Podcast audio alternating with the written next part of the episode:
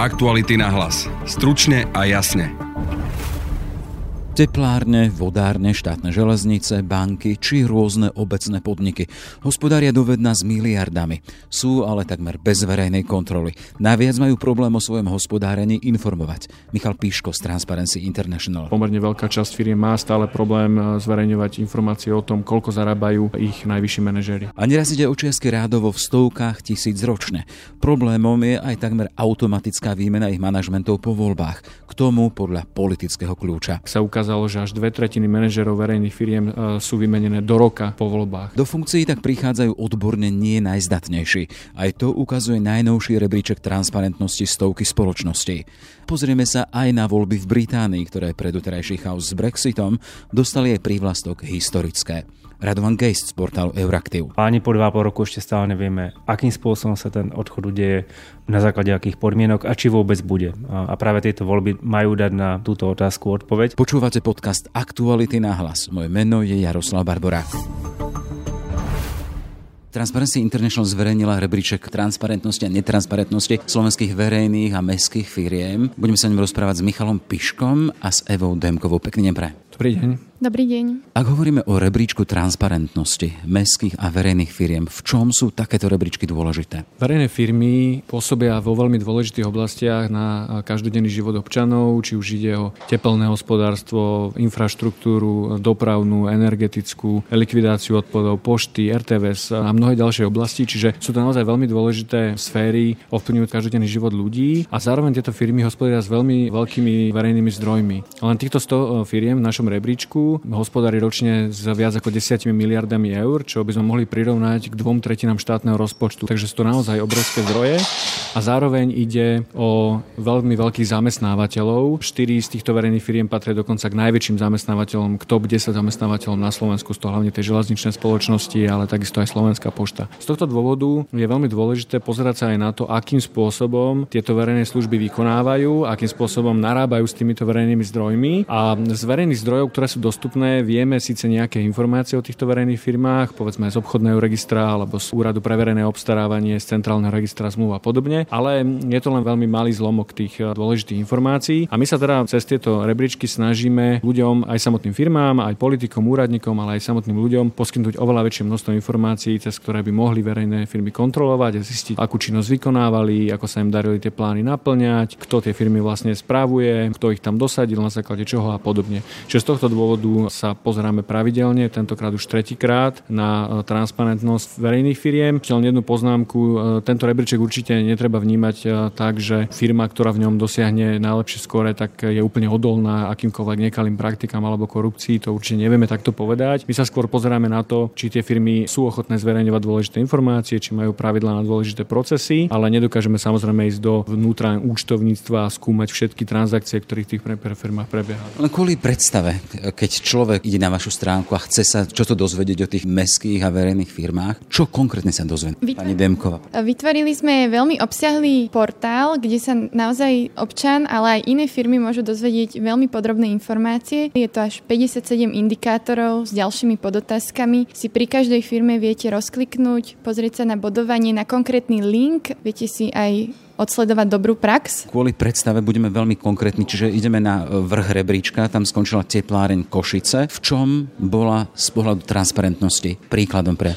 ostatných? Pri iných firmách sa napríklad nedozvieme o ich orgánoch, ako je predstavenstvo a dozorná rada vôbec nič, napríklad ani mená. Pri teplárni Košice sa vieme pozrieť nielen mená, ale aj životopisy vrcholového manažmentu a týchto orgánov. Vieme o ich zasadnutiach, vidíme materiály, zápisnice, konkrétne podmienky pridelovania odmien aj ich konkrétne výšky. A potom aj z pohľadu ich hospodárenia alebo finančných ukazovateľov zverejňujú vopred svoje plány a potom ich aj pravidelne pravidelne na štvrťročnej báze vyhodnocujú. Toto všetko zverejňujú na internete, takže človek si vie v reálnom čase pozerať, ako sa tej firme darí. Iné firmy takéto informácie neboli napríklad ochotné poskytnúť ani cez infožiadosť. Odmeny považujú za osobný údaj a neboli ochotné ich zverejniť. Urobili ste rebríček, máte internetovú stránku, kde to je všetko zhromaždené, ale akým spôsobom sa k týmto informáciám dostali, aké sú skúsenosti s tým, ako firmy reagovali? Pán Piško. Bol to pomerne dlho siahlý výskum, ktorý sme robili niekoľko mesiacov, viacerí ľudia, pretože tie zdroje dát, ktoré sme čerpali, boli viaceré. Boli to predovšetkým web stránky tých 100 významných verejných spoločností.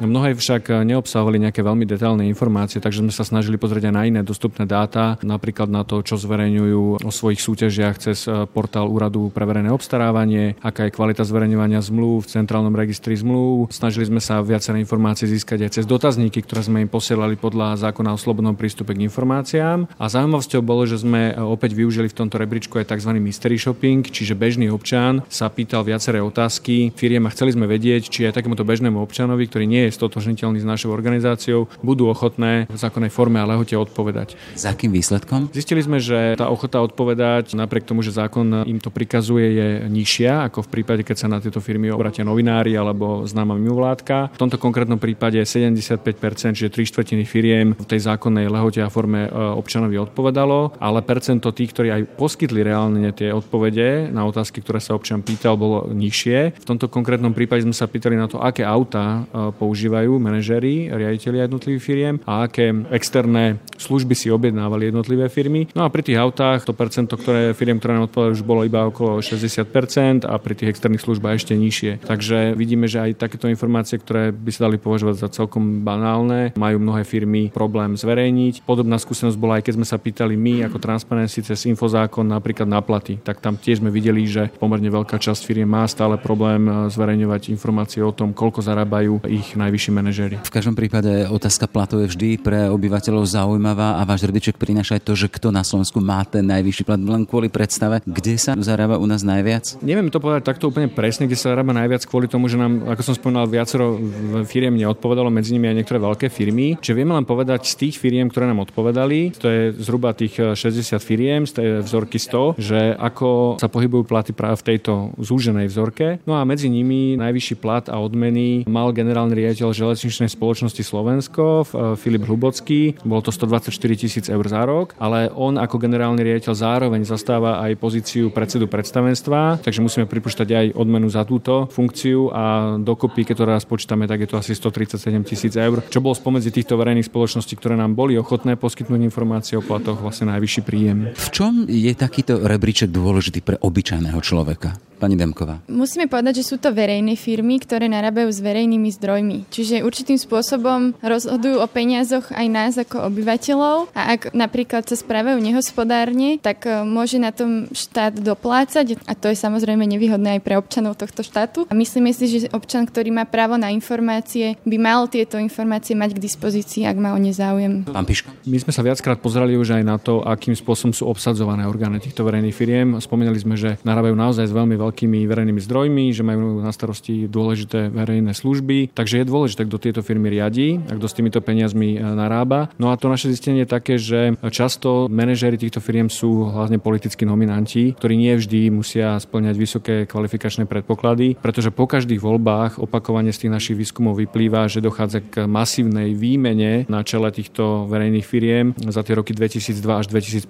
kedy sme sa na to naposledy pozerali, tak sa ukázalo, že až dve tretiny manažerov verejných firiem e, sú vymenené do roka po voľbách. Čiže aj toto je veľmi dôležité, že tie firmy sú často není riadené tými najpovolanejšími ľuďmi, nie pravidelne sa na, na tieto pozície vykonávajú výberové konania. Zároveň vieme, že verejné firmy často sa potýkajú s mnohými škandálmi. Stačí si spomenúť posledné dni. Riaditeľa typosu vynášali policajti v pútach, Bratislavská vodárenská spoločnosť e, naozaj sa tam plitvalo s verejnými zdrojmi s miliónmi eur. Primátor a magistrát e, Bratislavský podávali kvôli tomu trestné oznámenie. Mestské lesy Krupy skupina, tiež kauza z posledných pár dní, ktorú ste práve vyzverejnili, kde dochádzalo k sprenevere. Čiže tých kauz naozaj aj pri tých verejných firmách je veľmi veľa, ale na rozdiel od ministerstiev a iných úradov a dokonca aj malých obcí vieme o týchto firmách oveľa menej, pretože majú rôzne výnimky z rôznych zákonov, takže zverejňujú oveľa menej o svojich súťažiach, o svojich zmluvách, odmenách a podobne a tým pádom je oveľa ťažšie kontrolovať, ako títo manažéri svoju funkciu vykonávajú, či e, tie odmeny, ktoré dostávajú, sú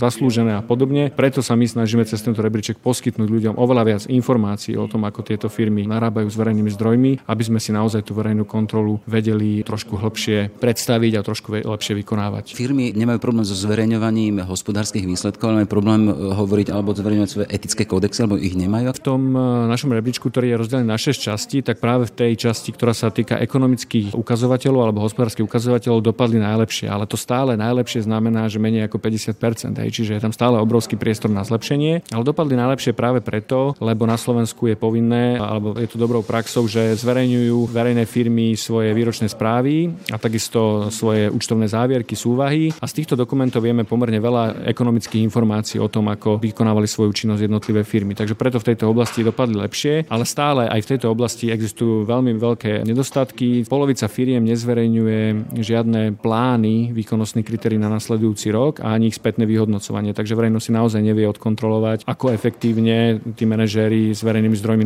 narábali. Naopak na tom opačnom konci rebríčku je práve tá oblasť etiky, kde dopadli firmy najhoršie. Ten výsledok je niekde zhruba okolo 30% Aj tam vidíme nejaké mierne zlepšenie oproti tým rebríčkom z minulosti. Povedzme, počet e, verejných firiem s etickým kodexom sa takmer strojnásobil oproti roku 2015. To znamená, že dneska asi tretina verejných firiem má na svojich weboch zverejnené etické kódexy, ale stále je to teda menšina. No ale ďalšie etické dôležité veci ako protikorupčná stratégia alebo ako je nejaký funkčný systém na riešenie podnetov o nekalých praktikách, tak sa zdá, že v týchto firmách nie veľmi dobre funguje. My sme to aj testovali. Bežný občan sa obrátil s informáciou na všetky firmy o tom, že zamestnanec tejto spoločnosti mohol prijať nejaký dar vyššej hodnoty. No a zistili sme, že viac ako polovica firiem na tento podnet občana nejako relevantne nezareagovala alebo nezareagovala vôbec a iba 46% firiem bolo ochotné sa nejako týmto podnetom aj zaoberať. Mnohé ho odmietli, že sa ním nebudú zaoberať, lebo je anonymný alebo rovno odkázali na políciu a nevyjadrili žiadnu ochotu sa týmto podnetom zaoberať. Ešte v tej téme etických kódexov tam bolo porovnanie aj teda v kontexte zahraničia a z tohto pohľadu sme vyšli tiež veľmi zle. Nejakých 30% v porovnaní s tým európskym priemerom 80%. Čo toto vypovedá o slovenských firmách? V čom sú tie etické kódexy dôležité? Tá vzorka zahraničných firiem, ktorú sme pridali do nášho rebríčku pre také lepšie porovnanie, aby sme si trošku vedeli predstaviť ten rámec, kde sa asi tie slovenské firmy nachádzajú, tak tá vzorka je trošku špecifická tým, že sme tam dali naozaj veľké zahraničné spoločnosti ako Švédska pošta alebo energetické, veľké energetické spoločnosti alebo televízia BBC a podobne. Hej, či to sú obrovské firmy, takže samozrejme v ich prípade je celkom aj očakávané, že tá prax bude naozaj lepšia ako je to pri nejakých menších firmách slovenských, ale chceli sme teda takú vzorku ukázať, ktorá bude inšpiratívna aj pre tie naše firmy. V zahraničí naozaj pri tých veľkých firmách, nie len veľkých, ale aj stredne veľkých je to úplne bežná vec, že firmy si stanovujú takéto svoje etické pravidlá, príjmajú etické kodexy a tak ďalej. Aj v tejto našej vzorke tých desiatich zahraničných firiem, tak skoro všetky etický kódex mali až na jednu a takisto aj pri českých a pri slovenských súkromných, ktoré sme zaradili do tejto vzorky. Pri tej slovenskej, tak ako ste spomínali, je tá realita trochu horšia. Asi tretina našich verejných firiem etické kódexy má zverejnené, možno niektoré majú niekde v šuflíku, ale to nie je až tak užitočné mať etický kódex v šuflíku, pretože etický kódex by mal byť práve dokument, ktorý poznajú jednak zamestnanci veľmi dôverne, ale jednak aj verejnosť, aby vedeli, aké etické štandardy v tej spoločnosti platia, ako na rôzne problémy, etické dilemy zamestnanci majú reagovať, e, keď povedzme sa dostanú do nejakého konfliktu záujmu pri výkone svojej funkcie, a keď rozhodujú povedzme o nejakej súťaži a poznajú niekoho z uchádzačov, alebo keď pri nejakej príležitosti dostanú nejaký dar, aby proste vedeli, ako v takýchto situáciách majú zareagovať, aby neporušili tie etické štandardy, ktoré si firma stanovila. Takže je to veľmi dôležité vytvárať takéto etické prostredie, aj ho nejakým spôsobom e, deklarovať navonok, čo zvyšuje nejakú dôveryhodnosť verejnosti voči prostrediu v tej firme, že vidím, že tá firma sa asi bude správať trošku etickejšie, ak vidím, že tomuto prostrediu venuje nejakú pozornosť. Vy si spomínali teda, že ten váš rebríček nehovorí nič o tom, či je firma náchylná alebo nenáchylná korupcii, ale v každom prípade hovoríme o transparentnosti. Nebije sa to, pani Demková? Čím viac je firma otvorená a transparentná, tým menej by mal byť priestor pre korupciu a zároveň, ak by aj nejaká nastala, je oveľa väčšia šanca, že bude odhalená, pretože verejná kontrola môže byť väčšia a firma sa sama vystavuje oveľa väčšej zodpovednosti tým, že ju môžu kontrolovať vlastne všetci, takže je pre ňu aj ťažšie nejakú korupciu robiť. Som doplnil na tom konkrétnom príklade na tej bratislavskej vodárenskej spoločnosti napríklad, ktorá nám dlho odmietala zverejniť, sprístupniť nejaké informácie, ktoré sme žiadali, nakoniec po zásahu nového vedenia nám tie informácie sprístupnili. No ak nejaká firma nesprístupní nič, zamietne žiadosť a tvári sa, že sa jej to netýka, tak sa to nedozvieme, nie je transparentná, nevieme ju kontrolovať, nevieme prípadne priznať nejaký problém. Ak nám tá BV BVS nakoniec tie informácie poskytla a videli sme, že to auto prenajímajú naozaj výrazne predražené, tak to mohlo mať potom aj nejaké konsekvencie, ktoré naozaj nastali. Mesto tlačilo na BVS, aby rozviazali túto zmluvu, aby si prestali taký drahé, také drahé auto prenajímať, dokonca tam padli nejaké trestné oznámenia. Čiže vidíme, že tá transparentnosť viedla k nejakým konkrétnym následkom, nejakým konkrétnym konsekvenciám, ktoré zlepšia situáciu v tej firme a jej narábanie s verejnými zdrojmi. Možno na záver úplne jednoducho, toto nie je prvý ročník vášho rebríčka, predchádzajúci bol pred 5 rokmi. Ten trend je aký? Tie naše verejné mestské firmy sú transparentnejšie alebo nie? Pán Piško a pani Demková. Ide o tretí rebríček, prvý sme robili v roku 2012, potom v 2015 a teraz v 2019, takže po 4 rokoch sme ho zopakovali. Trend e, je mierne zlepšujúci sa, ale zdôrazňujem doslova mierne. V tom 2015 priemerné skóre verejných firiem bolo asi 38%, dneska je tesne cez 40%, takže vidíte, že naozaj to zlepšenie je naozaj minimálne. Takže vidíme, že sú tam stále obrovské, um, obrovský priestor pre zlepšenie. Sú tam nejaké konkrétne oblasti, kde by sa dalo hovoriť o nejakom väčšom progrese, napríklad v tej oblasti etických kódexov. Spomínal som, že sa strojnásobil počet firiem s etickými kódexami a podobne, ale v mnohých oblastiach bohužiaľ vidíme, že nedochádza k nejakým významnejším zmenám, k zlepšovaniu. Stále nevidíme životopisy manažerov, stále nevidíme žiadne výsledky rokovaní orgánov firiem a stále vieme veľmi málo o tom, aké majú plány na nasledujúci rok a ako ich plnia. Čiže mám pocit, že sa to mierne zlepšenie síce udialo, ale oveľa výstižnejšie slovo by bola stagnácia. Pani Demoková, existuje nejaký tlak na zlepšenie tej situácie? My veríme, že aj takýto rebríček môže určitý tlak vytvoriť. Vidíme to aj napríklad na firmách, ktoré teraz dopadli v tých najlepších miestach. Napríklad Mestské lesy Košice naposledy boli až na 55. mieste a dostali sa na druhé, stali sa najlepšou mestskou spoločnosťou. Čiže aj rozhodnutie manažmentu jednej firmy môže tú firmu posunúť o veľký kus dopredu. Veríme, že to bude inšpirácia aj pre ostatných a určite aj obyvateľia v rôznych regiónoch, kde napríklad majú svoje mestské spoločnosti alebo aj všetci využívame služby aj niektorých z tých štátnych podnikov môžu tlačiť na to, aby aj tie ostatné zapracovali na svojom zlepšení. Toľko teda Eva Demková, pekne neprajem. Ďakujem. A Michal Piško. Ďakujem veľmi pekne. Okolo 46 miliónov Britov dnes ide k voľbám. Pozorovatelia média hovoria o voľbách, ktoré sú historické, ktoré sú dôležité pre celú jednu generáciu. Na dôvody sa budem pýtať Radovana Gejsta z portálu Euraktiv. Pekný deň prajem. Dobrý deň. Ak teda hovoria médiá pozorovateľe o tom, že ide o voľby s prívlaskom historické, či s dôležitosťou pre celú jednu generáciu, čo im dáva takéto výsostné postavenie? Je to najmä to, že výsledok volieb má rozlúsknuť to, ako dopadne Brexit, pred 2,5 rokmi sa britskí voliči rozhodli, že chcú odísť z Európskej únie. Väčšina sa v referende vyslovila za odchod, ale ani po 2,5 roku ešte stále nevieme, akým spôsobom sa ten odchod udeje, na základe akých podmienok a či vôbec bude. A práve tieto voľby majú dať na túto otázku odpoveď. A je to vážna otázka, je vážna pre e, Veľkú Britániu aj pre Európsku úniu. Si to rozoberieme, ale prečo je ten Brexit e, taký, taký zapeklitý? Sa to odsúva, rok 2016, keď sa rozhodli, že áno, 52 48 za a máme tu rok 2019 už aj s dátumami, ktoré mali byť dátumami odchodu a ten Brexit je stále nerozviazaný. Vidíme, že to riešia až predčasnými voľbami. Je tam niekoľko dôvodov. Prvým je, že napriek tomu, že Veľká Británia možno mentálne sa nikdy necítila byť tak úplne súčasťou Európskej únie alebo spoločenstiev predtým, tie ekonomické a politické väzby, ktoré sú, sú také prepletené a silné, že je nepredstaviteľné a spôsobilo by obrovské škody, ak by Británia a Európska únia ich úplne prerušili. Čiže je potrebné nájsť spôsob, ako tieto väzby udržať, reformulovať tak, aby Británia, ktorá nie je členom Európskej únie, stále mohla spolupracovať s európskymi krajinami, pretože je to výhodné pre obe strany v ekonomickej, politickej, bezpečnostnej oblasti. Ktorá by nebola tak. Ktorá by nebola.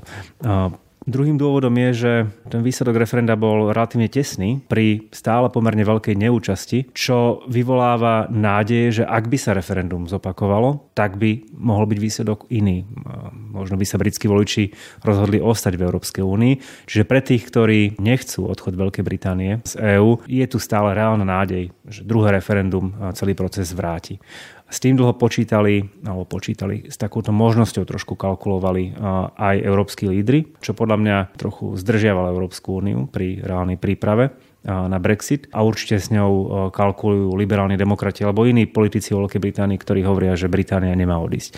No a tretím dôvodom je, že vlastne tá otázka Brexitu je veľmi úzko prepojená s vnútropolitickými záujmami. Boris Johnson nebol zástancom Brexitu. Dnes je premiérom, ktorý slubuje Brexit za akýchkoľvek podmienok.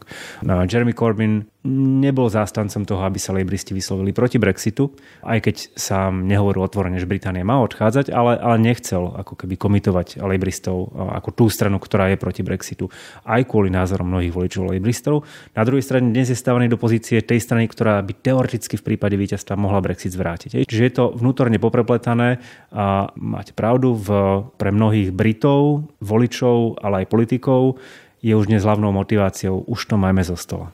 Hej, tam je len taká perlička v podstate, že tento Brexit nie je v dejinách e, Spojeného kráľovstva prvým. Hej, tak som sa dočítal v roku 75, tam už bolo referendum, teda Brexit, referendum o Brexite o vystúpení zo spoločenstva štátov, vtedy to bolo EH, EHS.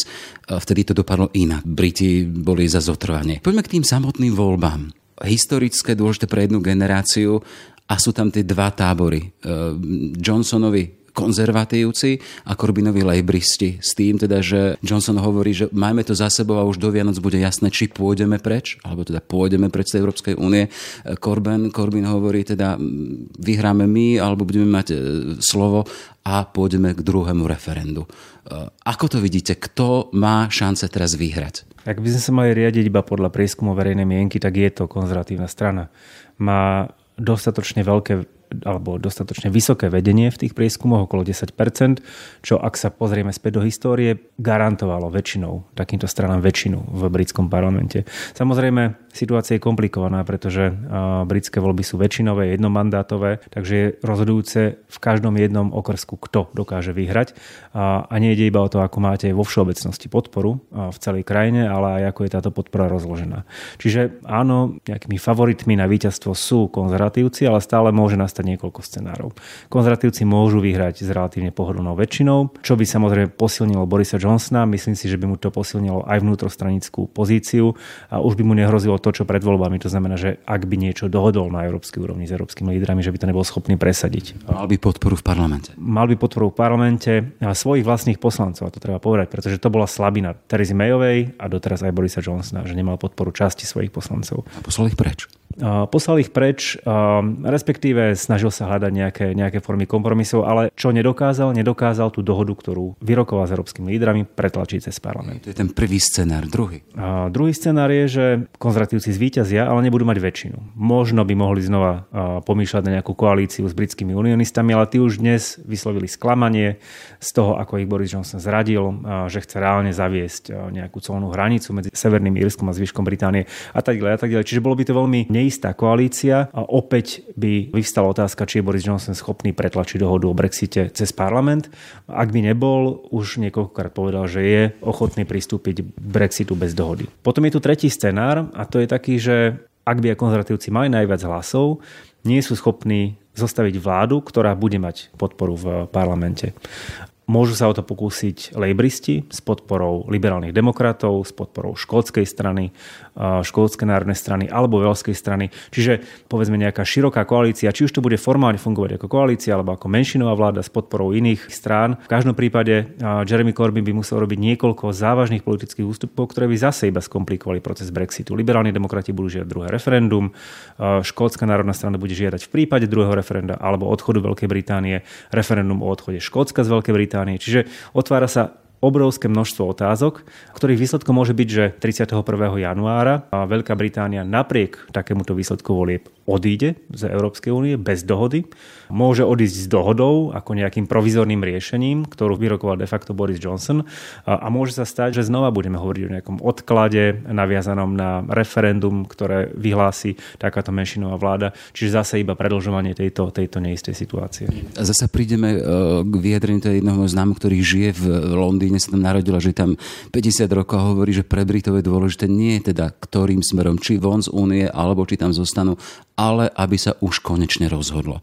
Z pohľadu Britov a občanov Veľkej Británie, Spojeného kráľovstva, e, čo to je za situácia, keď pri jedných voľbách, o ktorých hovoríme historických, ktorým sa rozhodujeme o smerovaní jednej generácie, sú v stave toľkých možností, že sú tam otvorené všetky scenáre. Nové to pre Britov je uh, podľa mňa v dvoch oblastiach. Poprvé, veľké politické strany, a teraz hovorím najmä o lejbristoch, pretože Toriovci, konzervatívci už túto otázku viac menej vnútorne vyriešili, tak, takže takto lejbristi sú rozdelení v otázke zotrvania alebo nezotrvania Veľkej Británie v, v Európskej únii. A ak sa možno aj zhodnú na tom, že to zotrvanie by bolo bývalo lepšie, veľká časť strany kandidátov, ktorí kandidujú poslancov, nechcú druhé referendum, lebo sa boja reakcie svojich voličov. A druhá vec, ktorá je nová v istom zmysle, ale nie je fenoménom iba týchto volieb, ale, ale ona už sa naštartovala v, v tých voľbách predchádzajúcich, je, že ak dlho Británia fungovala ako systém de facto dvoch veľkých strán s jednou malou liberálnymi demokratmi, ktorá v niektorých prípadoch vstupovala do, do vlády, tak dnes je tých stran mnoho viacej. Strana Brexit pravdepodobne až tak neúspeje, najmä vďaka tomu, že konzervatívci sa jednoznačne postavili na stranu Brexitu, ale máme tu Škótsku národnú stranu, máme tu liberálnych demokratov, ktorí narástli, mnohé menšie strany, ktoré oslabujú dnes najmä lejbristov, ale v konečnom dôsledku fragmentujú stranické spektrum vo Veľkej Británii. Čiže možno sa situácia, ktorá nenastávala často, ktorá nastala po posledných voľbách, že žiadna z veľkých stran nebude schopná získať väčšinu a vláda bude buď koaličná, alebo to bude menšinová vláda s podporou nejakej malej strany, čo sa ukázalo ako situácia nestabilná a problematická. A zase v tom kontexte toho Brexitu, kde budeme? E, pred pár dňami som robil rozhovor s, s našou europoslankyňou, ktorá je síce teda zvolená, ale bez mandátu. Miriam Lexman. A ona hovorí, že pre tých Britov samotných e, to neporiešenie otázky Brexitu bude znamenať to, že tam bude stále nejaká nespokojnosť čoho si nedoriešeného a hrozí tam aj také nejaké vnútorné rozštiepenie národa. Čiže čo by mali v tomto prípade robiť britskí e, politici, aby neriskovali rozštiepenie? Neviem, či existuje niečo, čo je možné robiť teraz ten národ je v otázke Brexitu rozdelený.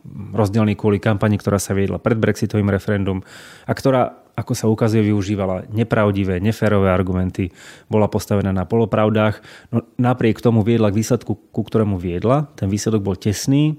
Je to otázka veľmi vážna, preto nejaké politické rozdelenie, tomu sa už asi, asi nedá vyhnúť. Jediné, čo môžu politici robiť, je zmierňovať to napätie. Nezakopávať sa v takých tých svojich pozíciách, ale byť otvorený nejakým kompromisným riešeniam. Bohužiaľ, pri takto vybičovaných politických diskusiách, a to nie iba prípad Británie, ale iných krajín, je práve zakopávanie sa vo svojich pozíciách a radikál, radikalizácia postojov, to, k čomu sa politici uchylujú, pretože veria, že takto sa dokážu odlišiť od tých iných a možno v tejto vybičovanej atmosfére získať väčšiu podporu. Tak či onak, Veľká Británia, ak aj bude odchádzať, tak nebude dvíhať kotvy a neodplaví sa niekde, bude stále geograficky blízko Európy a tie svoje hospodárske vzťahy môže sa pokúšať rozvíjať aj inými smermi, ale stále Európa bude ich hlavným ekonomickým partnerom, bezpečnostným partnerom, čiže nejakú formu spolupráce e, bude Británia potrebovať a potrebuje aj Európa. A na to by mali potom politici pripravovať aj občanov a nekresliť im nerealistické scenáre a tvrdiť, že ak odídeme bez dohody, tak sa de facto nič nestane. No, môže sa stať veľa pre Britov, aj pre Európanov, ale, ale najmä asi pre Britov. Od zverejnenia výsledkov nás delie v podstate už len hodiny. Ako si to typujete vy? Do čoho s tým idete, keď budete teraz zajtra ráno vstávať alebo dnes v noci sledovať výsledky exit poly a potom tie ďalšie predbežné, že e, s čím budete spokojní teda podľa toho vášho vnútorného odhadu? Ja mám skôr scenár ktorý považujem za pravdepodobný a tak trochu sa ho obávam. Ak by som si mal staviť, tak stavím na víťazstvo konzervatívcov, ktorý im nezabezpečí väčšinu v parlamente. Čiže de facto niečo podobné, čo dosia hlavu v odzovkách svojimi predčasnými voľbami Teresa Mayová, keď chcela posilniť pozíciu. Čo to bude znamenať pre Brexit, to sa neodvažujem odhadovať. Predpokladám ale, že to bude zvýšenie tlaku premiéra na odchod, pretože Boris Johnson sa stane nejakým spôsobom premiérom, pravdepodobne. Čiže zvýšenie tlaku na odchod bez dohody, ktorý môže viesť k tomu, že v konečnom dôsledku možno aj niektorí opoziční poslanci budú hlasovať za dohodu, ktorú Boris Johnson vyrokoval. Toľko teda Radovan Geist z portálu Euraktu. Ešte pekný deň prajem. Ďakujem, do počutia, dovidenia. Aktuality na hlas. Stručne a jasne. Sme v závere.